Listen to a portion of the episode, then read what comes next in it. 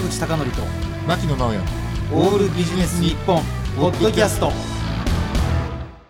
本日のゲストは前回に引き続き孫子兵法家の長尾和弘さんです。よろしくお願いいたします。よろしくお願いします。はい。では早速ですが改めて長尾さんをご紹介します。孫子兵法家長尾さんは株式会社 NI コンサルティングの代表取締役でいらっしゃいます。えー中小企業診断士の資格もお持ちになっておりえー日本企業の経営体質の改善営業力強化えーそして人材育成に取り組んでいらっしゃいます本当にあの数多くのご著作を発表なさっていますが一番新しい本、えーコンタクトレスアプローチテレワーク時代の営業の教科書、まあ、今日はそのお話もたっぷりと伺っていきたいというふうに思います。はい、ということでコンタクトレスアプローチということでですね、うんテレワーク時代の営業の教科書っていうことでこれに関して言うと結構ですね同じような悩みというかね、んやっぱり営業っていうのはお客さんのとこ行ってなんぼっていうこう御そうですね。用聞きみたいな文化がすごく強く残る日本の中でね、はい。このコンタクトレスっていうのは、まあ売る側と買う側があるとすると、はい。結構私売る側にもやっぱりそういうなんていうのかなこう心理的な。心理的なこうハードルってあるんじゃないかと思うんですけど、そうですね。はい。はい。その辺はあのはい。ご著書の中でどのようなことであの対応するというふうにお考えになられてるんでしょうまああのこのコロナもなければですね、はい。まあ、もうちょっと緩やかに進んだんだろうとは思うんですけども、はい。まあ、実際問題、まあ、訪問もできなくなって、うん。でやっぱりテレワークをしてるですね会社さんも増えてきたんで、まあ法人営業の場合にはですね、まあ、行っても会えないみたいなことになるんで、うんうんうんうん。まあ、結局そのコンタクトレスで行くしかないよねと。で個人宅の場合にもやっぱりあの人にもよるとは思うんですけどもやはりこう知らない人と会うとか、えー自宅にですね上がってもらうみたいなのになかなかね難しくなってきてるんで、まあ、そういう意味で言うとですねこの対面の営業みたいなのがまあなくなっていくであろうと。まあ、そうなった時にですねきちんと対応できるように、まあ、しっかり準備をしておくことが必要ではないかなと思っています。なるほどなるほど。はいで今回のその新型コロナウイルスの感染の拡大によってですね、はい。まあ、お客様とのその、まあ、今お話になった通りその対面商談を制限されてしまった、まあ、その全営業担当者に向けたニューノーマルの営業バイブルということなんですけれども、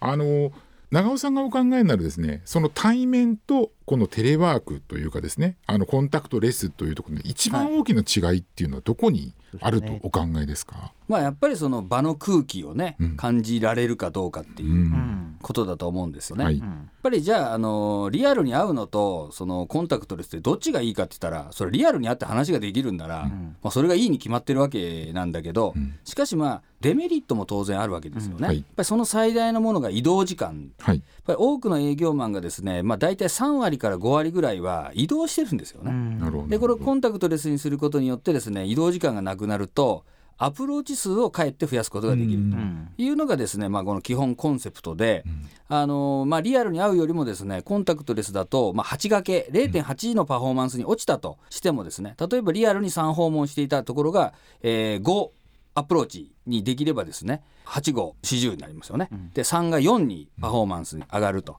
いうことですね、まあ、そういうことができればカバーできるよねと、だけど1対1で考えたらそれはやっぱりそれはって話した方が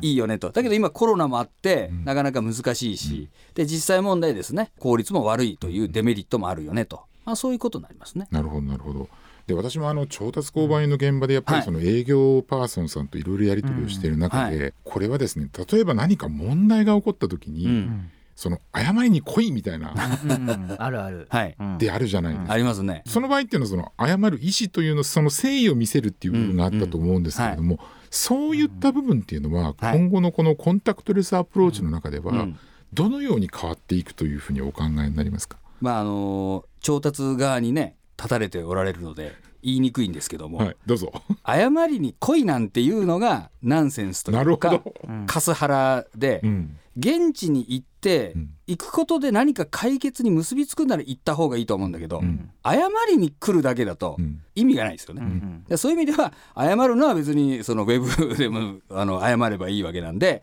まあ、それよりもいちいち行く手間かけてる間にさっさとその問題を解決しますよという方がより誠意がある対応なんであって、わざわざ来てあの土下座しろみたいなのも半沢直樹じゃないんだから、まあ、そういう感じに、まあ、世の中変わっていくのではなかろうかなと思いますけどもね。なるほどはい。あの実際にやっぱりその今回の新型コロナウイルスの影響の中で、はい。やっぱりそういったこうなんていうんですかねその変化の態度みたいなところっていうのは長尾さん自身もお感じになってらっしゃるということですかね。やっぱりですね、お客さんの側も案外これいいじゃんみたいな、うんうん多分その調達側の人もそうだと思うんだけどいちいち営業マンが出張費かけてやってきて、うん。なんて言うんですかね、まあ、半分接待とかじゃないけど、まあな待ったりなんかするとですね。お前そのコストどうしてんだよみたいな のがあって、まあ、それよりわざわざ来るぐらいならそのリモートでやってですねその代わり打ち合わせをきめ細かくやろうぜとか、うんうんそっちの方がですねかえっていいねみたいな、でいちいち来られると応接用意してとか会議室でセットしてとかあったりとかがね面倒くさいじゃないですか。なるほどなるほど。いちいち来なくていいよみたいな、うん。そんな感じになってきた気がしますけどもね。なるほどね、はい。そういうことなんですね。はい、あの例えばですねコンタクトレスアプローチっていうことをこう続けていった時に、はい、どうなんですか？今きめ細かくお打ち合わせをするというお話がありましたけれども、一つねその移動時間がないんだったら、うんどっちかっていうと頻度を上げるっていうそうですねあはい、やっぱそういったことも必要ですよそね。れやった方がいいですよね。あなるほどなるほど。特にそのまあ購買部門とか調達部門があるようなところに行ってる営業マンで言うとですね、はい。やっぱりそのルート的っていうか、はい。その固定的にやり取りが発生してると思うんで、うんやっぱりそういうところとはですね今まで月1回とか月に2回とか、うんえーリアルに訪問していろいろ調整してたことをですね、まあ、週1でもミーティングしましょうよみたいな感じに切り替えていくとかですね、まあ、必要があればすぐ行ってくださいと。すぐリモートでやりましょうみたいな、でリモートの時に情報が共有しやすいようにお互いのデータをちゃんと持っておきましょうとかペーパーレスにしてうん。こうしましょうというか、データのやり取りはこういう形でいきませんかみたいな。でそれによってそのビジネスモデルというかそのプロセスが変わっていくようなことをこう起こしていく一つのきっかけとしてですね。この非接触で物事を進めていくっていうのを捉えていくといいのじゃないかなと思います。なるほどなるほど。はい、今お話をお伺いして思ったのは、ただそのコンタクトっていうのを、うん。要はリアルな接触からそのウェブの接触に変えるだけではなくてやっぱりそこに行き着くまでの準備というか、はい。その辺の環境整備っていうのがすごく大事ということですかね。そうなんですよね。そのコンタクトレスでいけるってことになったら、はい。あのビジネス的には可能性が広がってですね、うん。今までだと例えば営業マンが訪問するということを前提に証券の設定とか、うん。拠点の展開とかをしていたのが、うん。いちいち行かなくてもいいんであればその拠点もいらないかもしれないし今まで行ってなかったエリアにですね、えー訪問もできるかもしれないし、で今まで相手にしなかったちょっと小口のうん。お客様にもですねなんならアプローチしてもいいじゃないかとかいう形でこの可能性が広がっていくことになりますよね。なるほど。そういうふうに切り替えていくことによってそのビジネスモデルを変えていくこともできるでしょうし、うん。逆に言うとですね我々コンタクトレスアプローチで提案して地方のその中小のお客さんなんかだといやいやこんな田舎の方じゃコロナもないから普通にリアルに訪問しちゃってるよみたいなあののんきなこと言ってるお客さんも結構いまあ、未だにいるんだけど、まあ実際問題ですね。自分たちはそれでいいかもしれないんだけどそれこそ大手がそういうローカルエリアにも来るかもしれないし、他地区からですねせめてこう今まではあの物理的な距離で守られていたもんがあのその壁がなくなるとですね攻め込まれる可能性もあるわけですだから逆に今こそ自分たちもそういうことにも対応していけるようにしてですね逆に他地区にもですねあの攻めていくぐらいな意識を持たないとまずいですよと、あんなこと言ってるんだけど、まあ、ちょっと意識差はありますよね。面白いですね、うん。コンタクトレスアプローチが実は企業のフィールドっていうのを拡充したりだとか、そうなんですよ逆に言うと攻められる可能性も増やしているあることになりますよね。あはい、あの長尾さんちなみに個人的な相談なんですが、はい。あの私ある不動産会社の顧問やってるんです、はい、で緊急事態宣言下で、はい。あの飛び込みやったら人殺しまで言われたんですね、そこで何を質問したいかというと、はい全く最初のリーチを集めるためには、うんうん。この時代にはどうすればいいんでしょうか、はい。はい、これがやっぱりですね、どこの会社さんも困っておられて、うん。でリモートとかズームとか言ってもですね結局その既存のお客さんとはやり取りできるんだけど、うん。新規どうすんのという話があるんですよね。まあ、それでまあこの本にも書いてあるんですけども、えー RCTA ステップという,、こうステップを踏んで、うん。あのお客様とのですね信用信頼関係を築いていくっていうことをまあ提唱しております。うん。で例えばですねその YouTube とか使ってですね、えー自分のそのお顔も出してでその商品の説明とか例えば不動産でしたら、まあ、その物件を紹介するような動画を作ってですね、えーご紹介します、でも YouTube に上げたってあの誰も見てくんないんでそね。こに対してですね、メールですとかそういうものでご紹介をするとか、あとはやっぱりあのウェブセミナーウェビナーと言われるやつですね。でこういうものをですね企画して例えば今の賢い不動産投資の仕方みたいな、えーウェブセミナーをセットしてですね。でそこに、えー誘引をしていくっていうか。でそれによってですね新規のお客様の、えーデータをおゲットすると。でこれはあの相手が3人とか5人とか少なくてもですね会場借りる必要もないし、ないですかね、うん。はい。う会議室さえあれば。そうなんですよ、で行ってですね偉い人が少なくて寂しいなみたいなこともなくて何人参加してるかよく分かんないから、うん。あの少なくても OK なんですよね。そっか。あのウェビナーだったら、はい。Zoom の場合って参加している人は何人参加してるかわからないですよね。そうなんですよ。一方的にあの設定にしとくとなるほど。みんなの顔が見えるやつだとはい。分かっちゃうんだけど、うん。あのそういうふうにしとけば何人受けてるかも分からないんででも1対1でやるより3人でも来てくれたら効率はいいわけですよね。うん。まあ、そういうですね最初のあの新規開拓のところのそのきっかけ作りは変えていく必要があるだろうと思いますね。まあ、飛び込み訪問がとにかくしにくいんですよ。うん。こう法人にしても個人にしてもですね。うん。なので、まあ、そこをですねどう切り替えていくかで、ね、こう SNS の活用ですとかね、うん。まあ、そういったことがこれから必要になってくるかなと思いますね。例えば長尾さん製造業が相手だったらどうすればいいですかね？製造業がいて製造業の調達マンとか調達ウーマンとかの場合って、なかなか B2C とは違って、はい。チャンネルが難しかったりすると思うんですけど、まあやっぱりですね、やっていくとだんだん出てくるんだけど、その何かを訴えたいわけなんだけどはい、うちの会社は結局何が強みなのと、うん。何なら提案できんのっていうのがただ顔出して仲良くなったから見積もり出させてもらったみたいな新規開拓ができないんですよ、ううんちの会社はこういう部材なりこういう機械なりこういうものでお宅に貢献できますよっていう提案がうん。最初からできないといけないんですよね、うん。だから、まあ、そういうものをもう一回磨き直すっていうかでそれはやっぱりその購買担当の人もですね当然あのアンテナを立てておられると思うんでただ顔出してどうですかねみたいななんなら安くしますけどみたいな話の営業は受け付けないかもしれないんだけど、今こういう我々は貢献ができますよっていうちょっとエッジの効いたですね提案をしなきゃいけないと。なのでこのコンタクトレスアプローチをですね今あのコロナが始まって、まあ、あの10ヶ月11ヶ月とかもそんな感じだと思うんですけども、その場しのぎというか一時対応的にですねリアルな訪問ができないんで非接触に変えたと、うん。これはまあちょっと緊急避難的なものですね。で実際問題ですねこうだんだんやっていくとどうなるかというとじゃあ結局うちの会社って何が提案できるのっていう、うん。じゃあ YouTube で動画上げようと思ったんだけどどういうテーマで動画作ればいいですかね？みたいな、うん。ウェブセミナーやれって言われたんだけどでどういうテーマならできますかね？みたいな。言ったら結局何もなかったじゃんみたいな、まあ、そんな会社さんが結構あるんですね。そこら辺をこう切り替えていくということとあとはですねコンタクトレスアプローチにしていくとアプローチ数を増やしていくことができるっていうのはまあ移動時間がなくなるからなんですけれどもこれもやっていくとですねどこに立ち至るかというと、アプローチ数は増やせるようになるんだけどアプローチ先がなければうん。アプローチできない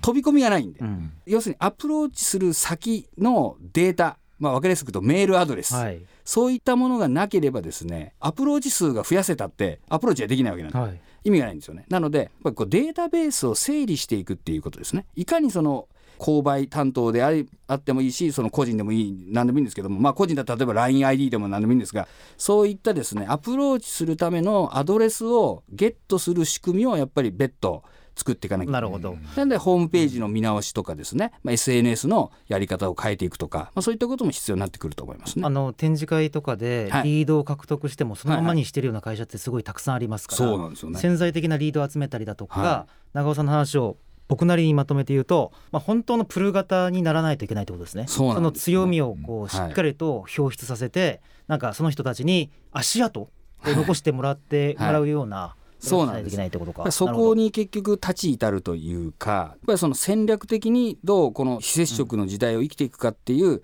まあ、問いに結局は行き着くことになるんだろうと思うんですよね。長尾さん質問です。はい最近流行りのオンライン展示会ってどう思います？まああのー悪くない悪くない。と思っております。はい。それはなんでかっていうとやっぱりこうみんなも慣れてきて、うんあのーやっぱり参加者も増えてくると思うんですよね。今まだちょっとたどたどしいっていうかなんかただそうオンラインセミナーやってるだけじゃんみたいなあの感じになってるんだけど、まあ、やっぱりそういうですね企画をされる会社さんなんかもいろいろ工夫してやってこられるだろうと思うんで、まあああいうのもだんだん増えてくるだろうしやっぱりリアルな展示会自体がやりにくくなってくるんで、やっぱり今まで新規開拓展示会に頼っておられたような会社さんはですねやっぱりそういうオンラインでも展示会やってくれたら助かるなということになると思うんですけどもでももう一方ではですねだったら自社でウェブセミナーやったらいいじゃんみたいな、うん、そういう流れも出てくるかなとは思いますね。長尾さんこれは放送で流せるかわからないんですがはい、日経の広告って聞くんですか？日経の広告はね 知りたい。聞きますよ。マジで？日経新聞でしょ？日経新聞の、はい、でかくいくんで、はい、インパクトがあるって下何段ってやつですね。前後段、はい、前後段やつを大体やってるんですけども。じゃああれ600万ぐらいですか？低下するぐらい低下あ低下は。素晴らしい大人の大人の返しをしていただきました、はい、ありがとうございます、はい、ということはやっぱり今の話を伺ってると、はい、今の動きっていうのは、うん、まあたまたま新型コロナウイルス流行っていうきっかけはあったけれども、うん、やはりその営業っていうのがこれから例えば効率性を高めたりとか、うん、より高質なものを目指すっていうことでいうとやっぱり必要なことだったんでしょうね。うん、そうですね、まあ、いずれそうなるし、まあ、人口も減少してですね、うん、お客さんも減るのと同時にやっぱ営業マンの人材確保も、まあ、難しくなってくると思うんですよね。あとはやっぱりあの環境問題というか、まあ、脱炭素の問題なんかもあってですね、まあ、この本にもあの 4E というあの、コンタクトレスアプローチのメリットというのを書いてるんですけども、えー、やっぱり環境面 environment ですね、はい、でやっぱり生態系への配慮 ecology そしてですね efficiency 効率ですね、うん、これはやっぱり移動時間がなくなるってことなんですね、でそうなるとエコノミックっていうかコストも下がって交通費とかがかかんなくなってくるんでまあこの4つのメリットがあるんですよ。で特にやっぱりこの環境面で今あの SDGs とか ESG とかですね、うん、まあ、そういったキーワードに取り組んでおられる会社さんなんかも多いし、うん、で当然その脱炭素でですね温室効果ガスをですね、排出しないということになりますとまあ、そもそも移動すんなよっていうね、うん、えー、流れがあると思うんで、まあ、そういったところに向けてもですね、えー、このコンタクトレスアプローチっていうのを、まあ、コロナの騒ぎがですねマイナスではなくて、このあるうちに、うん一気に切り替えていく今ならお客さんにも今コロナもありますからねとか言っとくとやりやすいんでこのピンチをチャンスにですね切り替えていただくといいのではないかなと思っております、ね、多分2020年が後で振り返ると DX って名前についた本が一番発売された時期になるんですよね、うん、そうですね。きっと。はい。いや実際にお話伺ってて私もあの調達公演の実務をしながらね、はい、やっぱりそのお取引先の会社さんと話をしててこの会社何ができるのかわからないっていうことってものすごく多かったそうですよね。そう、はい、あのとにかくなんかやらせてくださいよみたいなアプローチをしてくるところが多くて、だからもうそういったやっぱりこうなんていうのかな時間をかけた、はい、すごくこうなんかこうぬめっとした関係っていうのは ちょっとやっぱこれから難しくなるってことなんですそうですね。やりにくくなるしではそれが本当に価値があったのかっていうと、うん、まあ営業の王道っちゃ王道かもしれないんですけども、うん、やはり本来はですねやっぱりお客様にも価値を提供して、うん、で自社もきちんと利益を出すと、はい、とにかく赤字覚悟で値引いてですねとにかく新規で口座作れば OK みたいなそんな営業をしてるっていうのはちょっといかがなもんかっていうね、まあ、話なんじゃないかなと思いますね。なるほどねいやそういったことでですね今お話をいろいろ伺っておりますが、えー、ご紹介しております長尾一洋さんの著作でいらっしゃいますコンタクトレスアプローチをですね番組をお聞きの方3名の方にプレゼントいたします。ご希望の方は住所氏名を明記の上ラジオアットマーク future ハイフン procurement ドットコムラジオアットマーク future ハイフン procurement ドットコムまでメールでご応募ください。締め切りは12月28日。なお発送をもって当選の発表とさせていただきます。えーと、残念ながらお時間が来てしまったわけなんですけれども最後に、はい、えーと、長尾さんの方からコロナで翻弄されているですね、うん、ビジネスパーソンに対して一言お言葉をお願いしたいんですけどもよろしいですか？はい。今コロナの影響でですねリモート営業ズーム営業、えー、コンタクトレスアプローチにですねお取り組みの会社さんが非常に増えてるんですけども、まあ、ぜひですねこれコロナが収まった後もですね、うん、えー、継続していけるように、まあ、どう今のうちにですねビジネスのやり方とか業務のプロセスですね、まあ、こういったものを見直していただいて DX にですねあのつながるような改革にしていただければというふうに思っております。それでは2週にわたってのゲストは孫子平方家長尾和弘さんでした。ありがとうございました。ありがとうございました坂口孝則と牧野直哉の「オールビジネス日本ポッドキャスト。今回はここまで。次回もお楽しみに。